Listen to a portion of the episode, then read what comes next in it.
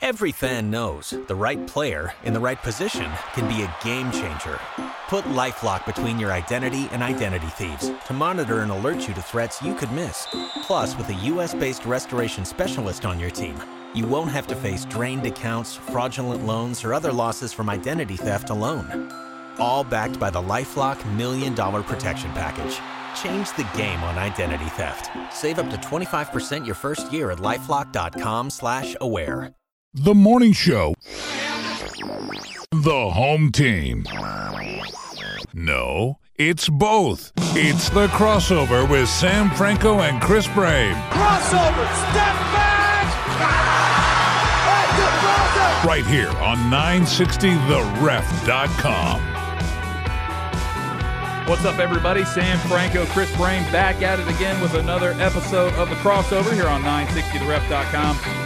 Gonna skip most of the pleasantries today because we have a jam-packed show to get to. We'll talk some NBA Finals and three pretty big stories in college football that have broken this week. Uh, so we'll jump into all that coming up. But first, NBA Finals.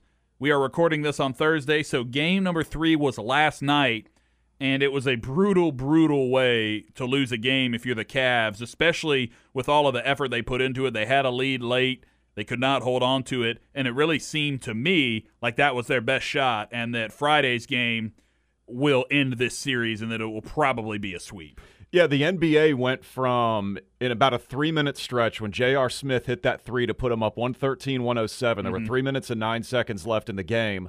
The NBA went from we've got a series, the third one between these two teams, to now I, I question whether or not Cleveland's even going to uh, to get off the bus Friday night because I mean, what's the point? I mean, they could win the game. I mean, I guess they're probably spending uh, Thursday weighing the what's worse is there the shame in being swept in the series or showing up, maybe winning the game and then having to fly to Oakland Monday night just to get blown out and then come back home anyway. Right. And have you noticed, too, when things aren't going LeBron James's way in a playoff series or in the finals, he gets really like sassy.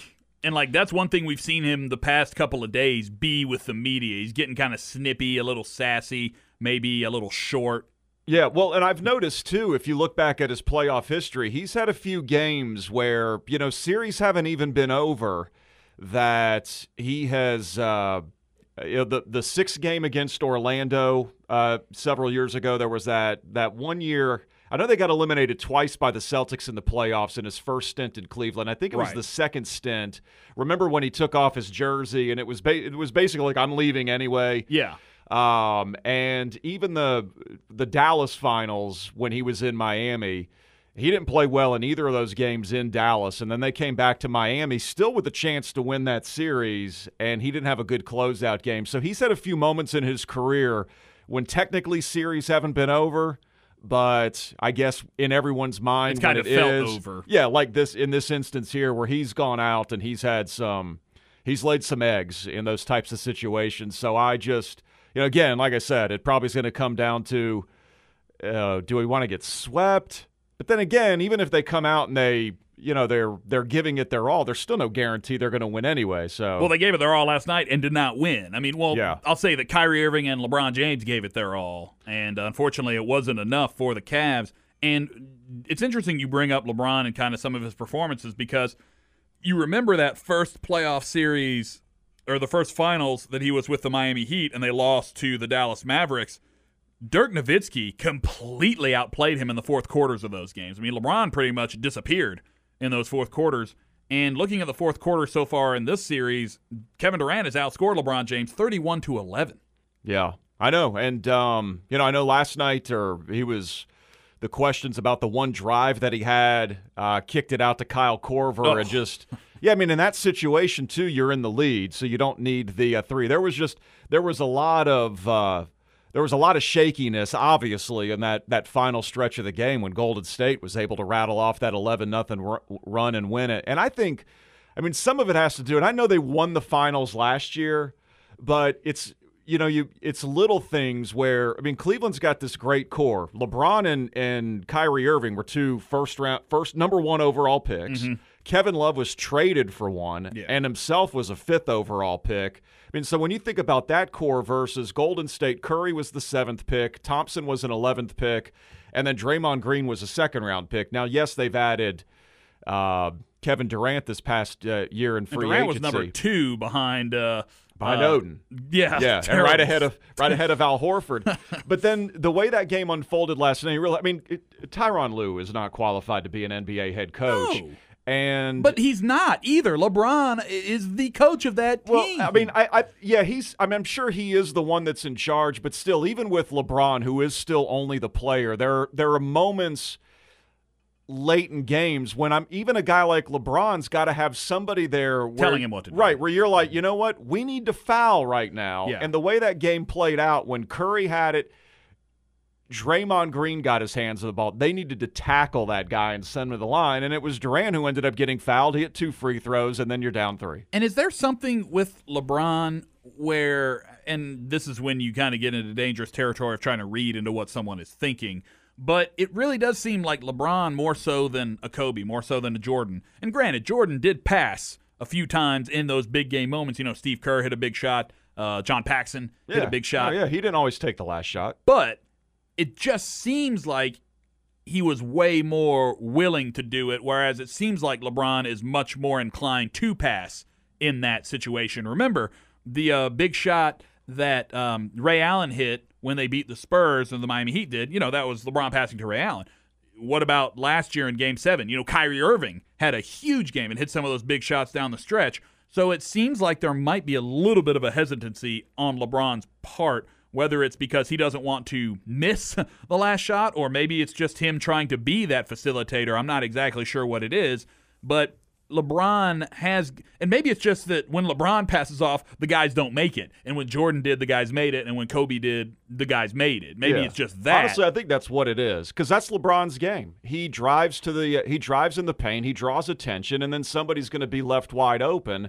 And when that person that's wide open doesn't hit that shot, then well, LeBron should have taken the shot. And I do in that situation last night at the end of the game. That's I think that probably is a fair criticism. He should not have passed for a number of reasons. One, Kyle Korver was cold. He had just come off the bench. Two, he hadn't really had a great game. He made only two threes. I think he made a, a dunk as well. So he had only made three shots the whole game.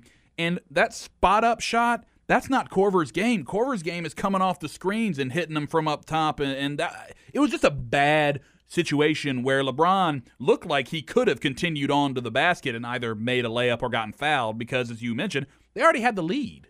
Yeah, and that's that's why because at, at that point, then when you're already in front, yeah, take it, get fouled, maybe even make the shot. That's the play there. But when that's you know again, that goes back to having a guy on the sideline that maybe is putting that out there to LeBron. Well, a guy the- that can actually coach and knows what he's doing. Exactly. Here's the situation. And you know, another one, one that's not just a potted plant where everyone feels like, well, LeBron's the coach anyway. Because Magic had Pat Riley, Jordan had Phil Jackson. Those were guys that those star players could respect to say, like, here, LeBron, I know this is what we do. You you take it to the rack, and then attention is drawn. You feed the wide open guy, but here, but in this situation now, we're in the lead. That's not what we need. And uh, yeah, but there was that. You know, Irving missed that. Irving missed another layup, and then he got that rebound. Yeah.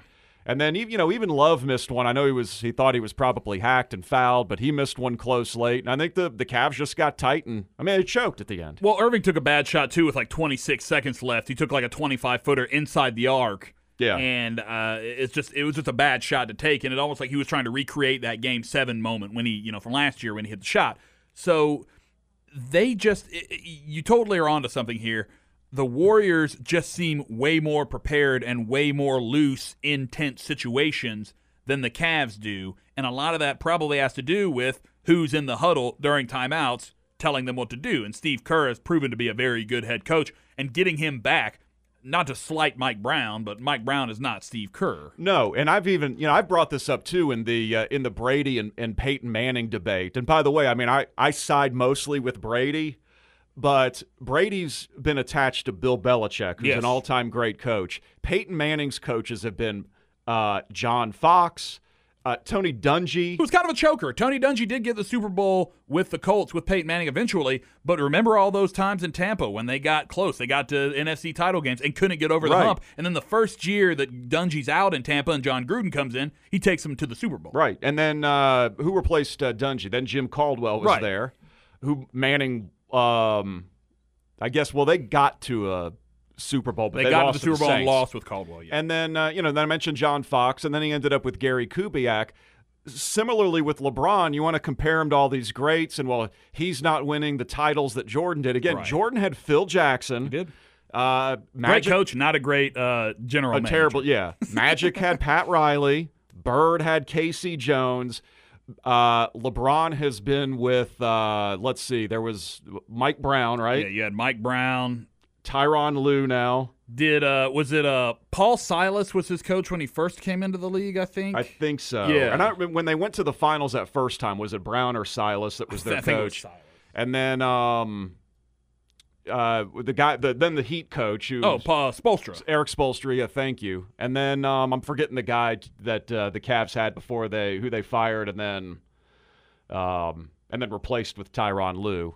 But uh, you know, because they went to that first finals with them, then had the best record in the East the next year. And uh, By the way, I think Mike. Brown was actually the coach of uh, the uh, the Cavs when they got into the final. Right. So, I mean, again, that's uh, there's a similar. He, he certainly hasn't had the same level of coaching, and I think you know you watch the end of that game, and you bring up Kyle Korver, and that's you know it's another it's a it's a minor detail. I get it, but Kyle Korver is one of the great three point shooters in the history of the game. Of course.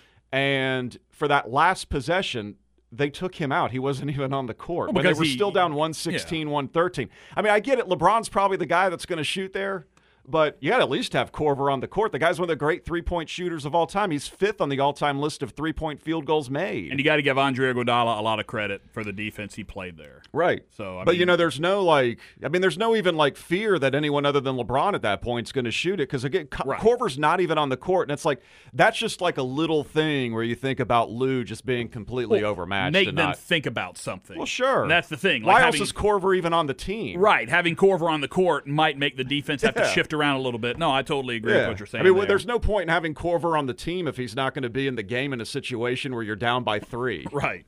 And you mentioned the uh, the kind of Brady versus Manning comparison. LeBron versus Jordan is turning into that. That uh, it, the parallels in those comparisons are very much out there because you look at what LeBron has done, and it's and, and when people talk about him, it's mostly statistics driven because his record in the finals isn't great, just like Peyton Manning's overall playoff record isn't that great. You look at what Brady did, and Brady statistically might not have the same numbers as Peyton Manning, although it, when you gave him Randy Moss, look at what happened. So Brady much more like Jordan in the sense that he gets there, and, and even Brady has lost two Super Bowls to the Giants. But when Brady gets there, more times than not, he wins. When Jordan got to the finals, he never lost. Right. So that comparison is sort of becoming that, and it really is that what do you value more? Because LeBron statistically is probably and will probably end up being the best basketball player to ever play the game. But he's always going to be behind Jordan in that rings push. And quite frankly, I don't know if LeBron's getting another ring because it looks like Kevin Durant is willing, you know, reportedly to take less money to keep this Golden State core intact.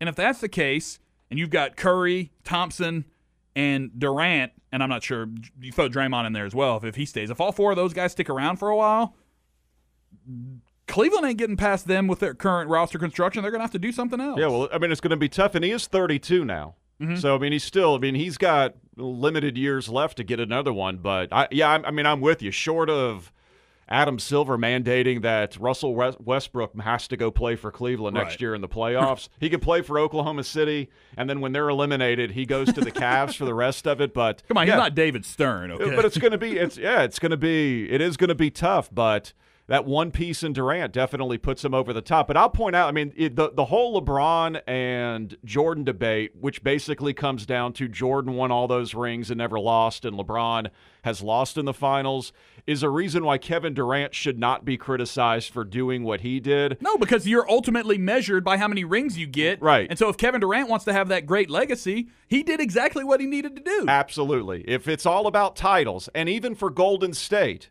Golden State won 73 games last year, and then some people want to pretend that didn't matter because they didn't win the whole thing. So Golden State went, okay, then we'll go and get Kevin Durant and create the super team, Right. and we'll win the NBA title then, but not win 73 games. Well, and that's the thing. Everybody that criticized Kevin Durant would have done the exact same thing if they were given the opportunity. Like, for example, I love working here, but if ESPN Radio called me tomorrow and said, hey, we want you to replace Mike Greenberg on, on Mike and Mike in the morning, by Athens, I'm going up there because A, it's going to be more money, B, it's going to be a easier job to do because they have like produce like four producers and like stat people looking up stuff for you. So that's the thing. If, if your job is made easier somewhere else and they're going to pay you more and you're going to get more acclaim from it, Yeah. well then of course you'd go do it. So anybody criticizing him was laughable. well, you need to change your name to Mike Golic Jr. if you want that job. Oh, that's another thing too. Yes, the uh, the um, uh, what's the word I'm looking for here? Nepotism. Nepotism, The yeah. nepotism is strong at ESPN. But when we're back here next week doing this podcast, there's no game five, right? This do you think the series ends on Friday? Uh, I, I don't think Cleveland's going to show up Friday because I think it's going to come down to I mean, we could win the game and not get swept, but do we really want to then fly to Oakland to play Monday night? Exactly. No, I feel the exact same way. So next week on the podcast, I kind of want to talk about in terms of the NBA.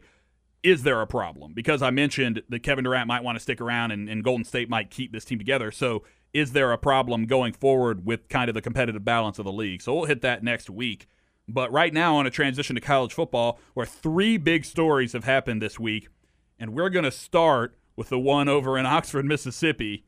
Ole Miss standing firmly behind Hugh Freeze and throwing this Barney Farrar under the bus. And I want to start with the whole Barney Farrar thing's kind of weird because he was an assistant athletic director for high school relations, a position that I don't think exists anywhere else in the country. You can be on a football staff and be in like a- an auxiliary position or whatever as a high school coordinator or high school relations guy, but being that high up as an assistant AD for that it seems pretty slimy to me. Well, yeah, I mean, the, and then th- making him the scapegoat is slimy too because there's an AD there then who's uh, has no idea what's going on around him, or there's the head. You know, we're supposed to believe that the head coach is oblivious to to all these things that are happening. well, as an assistant AD, wouldn't that mean he's higher up than Hugh Freeze? I mean, in most, that's what I'm saying. In yeah. technicality, it it should mean that. And for them to throw him under the bus, and for Hugh, Freeze, to even come out and say, "Well, yeah, I went and talked to him and said, don't do this anymore," and he still went and did it. That's like a security officer at a bank going up to bank robbers and saying, "Hey, y'all need to stop," and then just walking away and Right. expecting them to stop. That's that's stupid. That's so for Hugh Freeze to be above reproach here is laughable, and quite frankly, for Ole Miss to be sticking behind him like this, either they know something or they're just gonna fall on the sword here because the NCAA's out for blood here. You can tell. Well, they're going to get hammered. Yeah. But and I think that's the and what Ole Miss is thinking here is that what other option do they have? They could they could get rid of Freeze and they won't be able to hire. I mean, they're not going to hire another decent coach. Well, but does it make them look more guilty by keeping it? You know what I mean? Like you would think that if they want to at least try and have the NCAA show some mercy to them, that they would have fired him and anybody that would have taken the job. I mean, I, I was saying this the other day when I was I was doing the morning show with our man Adam Wynn. I was like, look, I mean, I'd go there and, and take you know some money to go sit there and get fired after a couple of years and just sit there. And I'm sure there are a lot of people that would, not any notable, recognizable name head coaches, but is it better to stick with what you've got and be as defiant as Ole Miss is being right now and cause the NCAA to get more mad, or should they have just gotten rid of him and tried to build from there? Yeah, I mean, I don't know which is. Uh, I, I don't know what's better. I mean, but I guess in. But I think the reality is, is that they'd have to just basically hire some coach. If they're not going to get a, a top flight assistant. What about John L. Smith? He's around. well, yeah, I mean that's the type of coach that they would have to get, or like Jim Grobe, like Right, Baylor right, went right. out and hired Jim Grobe. That's the only kind of person they'd get to uh, to hold that job. And I think so. In Ole Miss mind, what they have right now is a coach that has signed two top ten classes and has beaten Alabama two times. And so they're thinking, yeah, we'll just go ahead and stick by him and try and weather the storm of probation and come out of it and see what happens, as opposed to just starting over with uh, you know, or holding down the fort with Yeah. some retread coach somewhere. with John L. Smith. yeah, or I mean, they could get if Houston Nutt wasn't mad and suing them. Apparently, they could get him back. Well, I think the, one of the problems was some of these violations are being charged with go back to the Houston Nutt era. So right, but I think that's why he's suing because Oh, he's like saying, "Well, no, yeah. yeah, now you're trying to like basically scapegoat me, and this is really about the current guy." But I mean, I listen, I the the the first however many year was it 2012 or 13. The minute the minute Ole Miss signed that class, and they had Laremy Tunsil flip a commitment from Georgia and sign there. oh, It's like, smoke started to, to There's no come doubt up. they're Yeah. cheating. This Yeah. guy, this guy Hugh Freeze was a high school football coach and had been a coach at Arkansas State for one year. Before that, he had coached at some place called Lambuth. And I'm supposed to believe that two years into his tenure at Ole Miss, He's like the best recruiter in the country. this guy's Yeah. getting. He's getting he's doing things recruiting in Oxford, Mississippi that had never been done before. The best part is he's like, I didn't know what Barney Farrar was doing. It's Right. just a complete load of crap. Yeah, this is a, a school that hadn't won an SEC title since the late '60s. Uh, has a plantation owner for a mascot, and I'm supposed to believe all of a sudden that they're, you know, they're they're they're luring the the best athletes in the country to come. Oh yeah, come here and play for us. He guy was a high school football coach like less than a decade before that. You know what this is? This is the revenge of the Sith for spurning Admiral Ackbar. Uh, yeah, right. And going with what the rebel They black went with bear? the black bear, right? Right. Because I then even like last year, that Rashan Gary, who ended up signing with Michigan, I remember seeing him. He like released his top three right at the end of, right before signing day, and Ole Miss was in there. Right. And uh, okay, they didn't get him, but seriously, here's a kid from New Jersey who's considered the number one overall recruit in the country, who ultimately signs with Michigan, but considers Ole Miss to be in his top three. That makes no sense. All I got to say about Ole Miss is why have a colonel when you can have an admiral? I'm just saying. I know. George Um, Lucas probably would have sued him, but Well, no, you know, it Disney been- it, Disney did end up writing a letter like out that was like, "Sorry, but Admiral Ackbar's busy fighting the, the Okay. Imperials in a galaxy far, far away." See, they should have just done like it though and asked for forgiveness afterward. Yeah, that was one of ESPN's better done things. That commercial they did for the uh, the, the trying to get Admiral Ackbar, but Ole Miss is uh, definitely fighting it here, and uh, good luck to them. Although I don't really care, I'm not wishing them actual good luck, but it seems like this is going to be a program that, like you said, gets hammered. It just depends on how quickly the NCAA wants to act. I mean, USC had got a two-year bowl ban, a bunch of scholarships reduced back in 2010, and that's USC. Honestly, I didn't think the NCAA would hammer USC. No, and I mean, if they get if Ole Miss gets this, they, like for example, if they extend the bowl ban another year, then they would do that thing where players can transfer scot free, you know, and all that stuff. It's like that would destroy Ole Miss. So Yeah. that is probably what we're looking at, but we'll see what the NCAA does and. More power to Ole Miss for trying to fight the man, but it doesn't look like it's going to work out for them. Another big college football story. We'll stick with the SEC. We'll save the uh, Oklahoma one for last. Malik Zaire transferring to Florida. Uh, the SEC spring meetings went down, and they had to kind of change a little bit of how the graduate transfer policy works for it to happen. But they did, and so Malik Zaire now headed to Florida. My two thoughts on this situation are this doesn't make Florida any more of an SEC East title contender than they were before it happened to me. And B, it might make it less so because what it's telling me is that Feleipe Franks, Kyle Trask, and Luke Del Rio was never in the discussion, I don't think. But still, the quarterbacks that they have, none of them are pleasing enough to to uh, Jim McElwain's eye to not go out or to, to yeah to not go out and go get Zaire. So if anything, this A doesn't help Florida that much in my opinion, and B tells you that Florida's quarterback situation might be worse off than than they would like. Yeah, but the scary thing is another story from this week is Justin Fields, who Right. decommitted from Penn State, now appears to be leaning Florida that they might put a band aid over that problem this year with Zaire and then end up land, landing Fields, who would be the biggest recruit they've had at quarterback since Tim Tebow. Absolutely. But yeah, with Zaire, it, I, I kind of I, I sort of leaned anyway that Florida should be the favorite in the SEC East this year. I like now that it is going to draw that spotlight away from Georgia a little bit and shine it on uh, on Gainesville. So I like that from Georgia's standpoint. But yeah, for Florida, it, I mean, it maybe if you want to say maybe it makes them a little bit more of a favorite to win the SEC East. Okay, but it doesn't make them any more of a favorite or put them any closer to winning the overall SEC title. Well, no, and I saw somewhere where they were like, he makes them a touchdown better a game. I'm like, based on what? He never was the full starter for Notre Dame. He couldn't beat DeShone Kizer out for the job, and he he doesn't have that much playing experience. If you go and look at his game logs, he hadn't played a whole lot. No, because he got hurt. He had that great game against Texas. Uh, I guess two two years two ago years ago. because he- Texas beat them last year. yeah. Then he got hurt against in their second game against Virginia. yeah. and then Kizer ended up taking over there. So, uh, yeah, I think this is, uh, you know, being. I, I, I would. I guess he's he's better than any quarterback they've got on their roster this year. I mean, I'd I'd prefer to. If I was a Florida fan, I'd prefer to see him starting than Luke Del Rio or anyone that I saw last season. I guess I'd be a little discouraged that Feleipe Franks isn't Isn't uh, ready to go. Yeah, isn't further ahead Yeah. now since he's been in the program for a uh, for a year. But um, you know, as a Georgia fan, this doesn't really impact how I feel about the season. Like I said, I kind of, uh, I sort of feel like Florida was playing a snake in the grass role with all the attention. Georgia's Georgia should win the East. Chubb, Michel are back. The the defense is really good, but um, so this at least will will, will de- deflect a little bit of that attention now away from the uh, away from the dogs, but. It it maybe it puts Florida closer to actually scoring an off uh, offensive touchdown against Florida State this season, but they ain't going to beat them. They're not going to beat Alabama if they get back to the SEC championship game. So No. Last but not least, on this edition of the crossover here on 960theref.com, Sam Franco, Chris Brame along with you. A little bit of a head scratcher here as the news just kind of came out of nowhere. Bob Stoops retiring as Oklahoma's head coach. Offensive coordinator Lincoln Riley, who has spent the last two seasons as Oklahoma's offensive coordinator, will take the reins.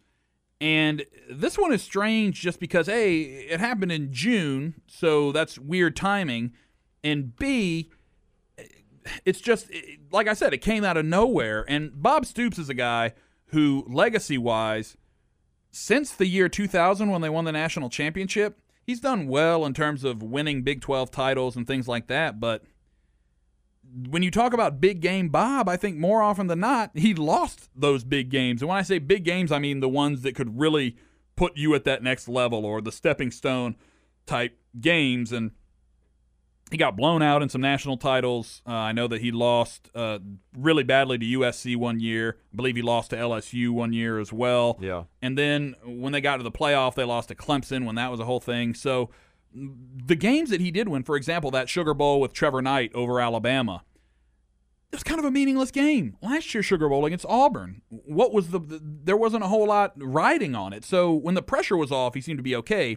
But in those big spotlight pressure games, he didn't do great. No, they lost at home last year to Ohio State. You can And throw that on there too. But yeah, that's the thing. The the big game Bob moniker did kind of become where big game Bob was big game Bob when he wasn't expected to win. When they won the Big 12 title 2 years ago, they went to Baylor and won. They weren't favored to do that. And there but there was one. But then, you know, they, when they turned around and then all of a sudden, all right, now we now we believe in Oklahoma. Yeah, you're right. That's when uh he wasn't uh, he wasn't winning enough of those and uh, but he did have that national title, and they won 10 Big 12 championships in his uh, 18 years there, and no other school won more than two. So it was just a complete domination on that front by uh, Oklahoma. And I, you know, I don't, the you know, conspiracy theorists out there want to think, well, is there some festering scandal? Is there something going on? Um, you know, you hate, you hope that it really isn't health related. I mean, although he said that it uh, that it wasn't, but well, it was something to do. I did read where uh, a source had said that you know his dad died during a game coaching on the sidelines as a high school coach in Ohio. in his 50s. right. Yeah. So maybe Bob Stoops always had that lingering in the back of his head, and that's one thing. And another thing is he does leave the program in a pretty good spot. You know, they're a top five preseason team this year, and Lincoln Riley was that next big thing type name. And at 33 years old, he's now the youngest head coach in the FBS. But he was kind of that that next big thing, next guy on the list, and I'm sure a lot of schools were probably interested. So for Oklahoma to go ahead and do this now and lock him up, a guy that they wanted to be the head coach after Bob Stoops, it makes sense. Right, and you know Riley has a similar background to what Stoops had when Oklahoma first hired him. And you know, in 1995, Stoops was a defensive coordinator at Kansas State.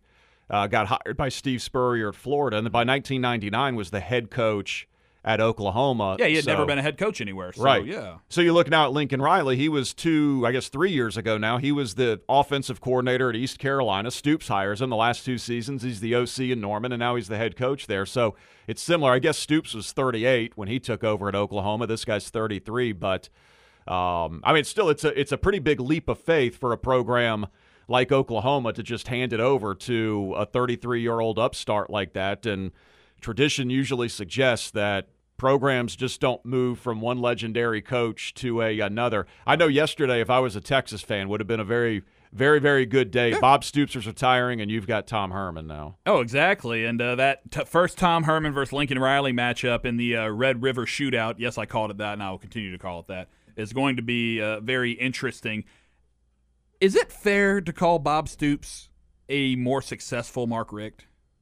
Just a slightly more because he yeah, does have the he has the national title, but it's very similar in a sense that after the national title and after Richt won some SEC titles, it got close but didn't ever like I said those those stepping stone games those those games that took you to the next level Bob Stoops never really won them and coach Richt quite frankly outside of the earlier part of his career didn't win them here in Athens. No, there were definitely some similarities there, and uh, you know, I don't know. I mean, that could be something that that factored into his decision to uh, to walk away. You know, similar to, to frustrations that Spurrier felt in Gainesville. It's like you're doing all this winning, but if you don't win the national championship, you know, here you hear these disgruntled fans and some grumbling behind the scenes, and I don't know, maybe Stoops was somewhat aware of that and just all of a sudden got frustrated. I would suspect with the timing of it, it I, you know, it, it probably has.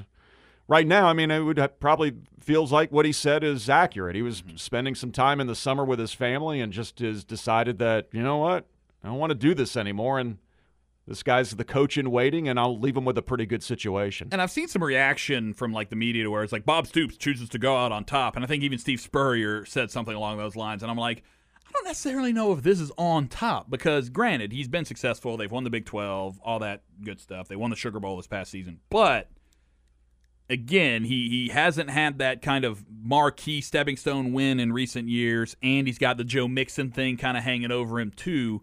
So I wouldn't necessarily say this is going out on top. It's going out maybe on his own terms. Well, sure, but that might I mean, that speaks to maybe if coaches are aware of that thought that may you know why they maybe there's a frustration that builds and they want to go because I mean he does he has back to back eleven and two seasons. They were in the Orange Bowl and Sugar Bowls. They won the Big Twelve championship, but you know it comes to that ultimate where boy we didn't win the whole thing.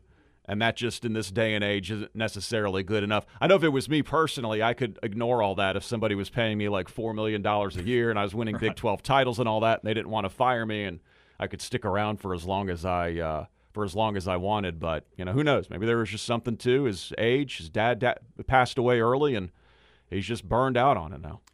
That'll wrap things up for this edition of the crossover. Sam Franco, Chris Brame, thank you so much for listening. You can catch us every week right here on 960theref.com. Be sure to check out the morning show with myself and David Johnston, weekdays 6 to 10. The home team with uh, Brame and Jeff Dantzler, weekdays 4 to 7. Uh, Dog Nation Daily, noon to 1 as well. So we've got you covered. We are also your official home for the Braves here in Athens. So uh, we've got you covered all the way around. Until next time, thank you so much for listening to the crossover. We'll be back next week. Another episode right here on 960theref.com. You've been listening to The Crossover with Sam Franco and Chris Brame on 960theref.com.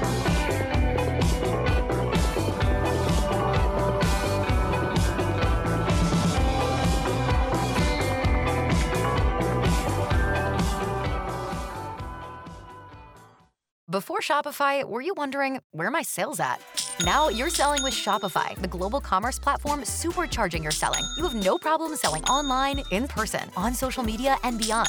Gary, easy on the cha-ching. oh, sorry, but my Shopify sales are through the roof.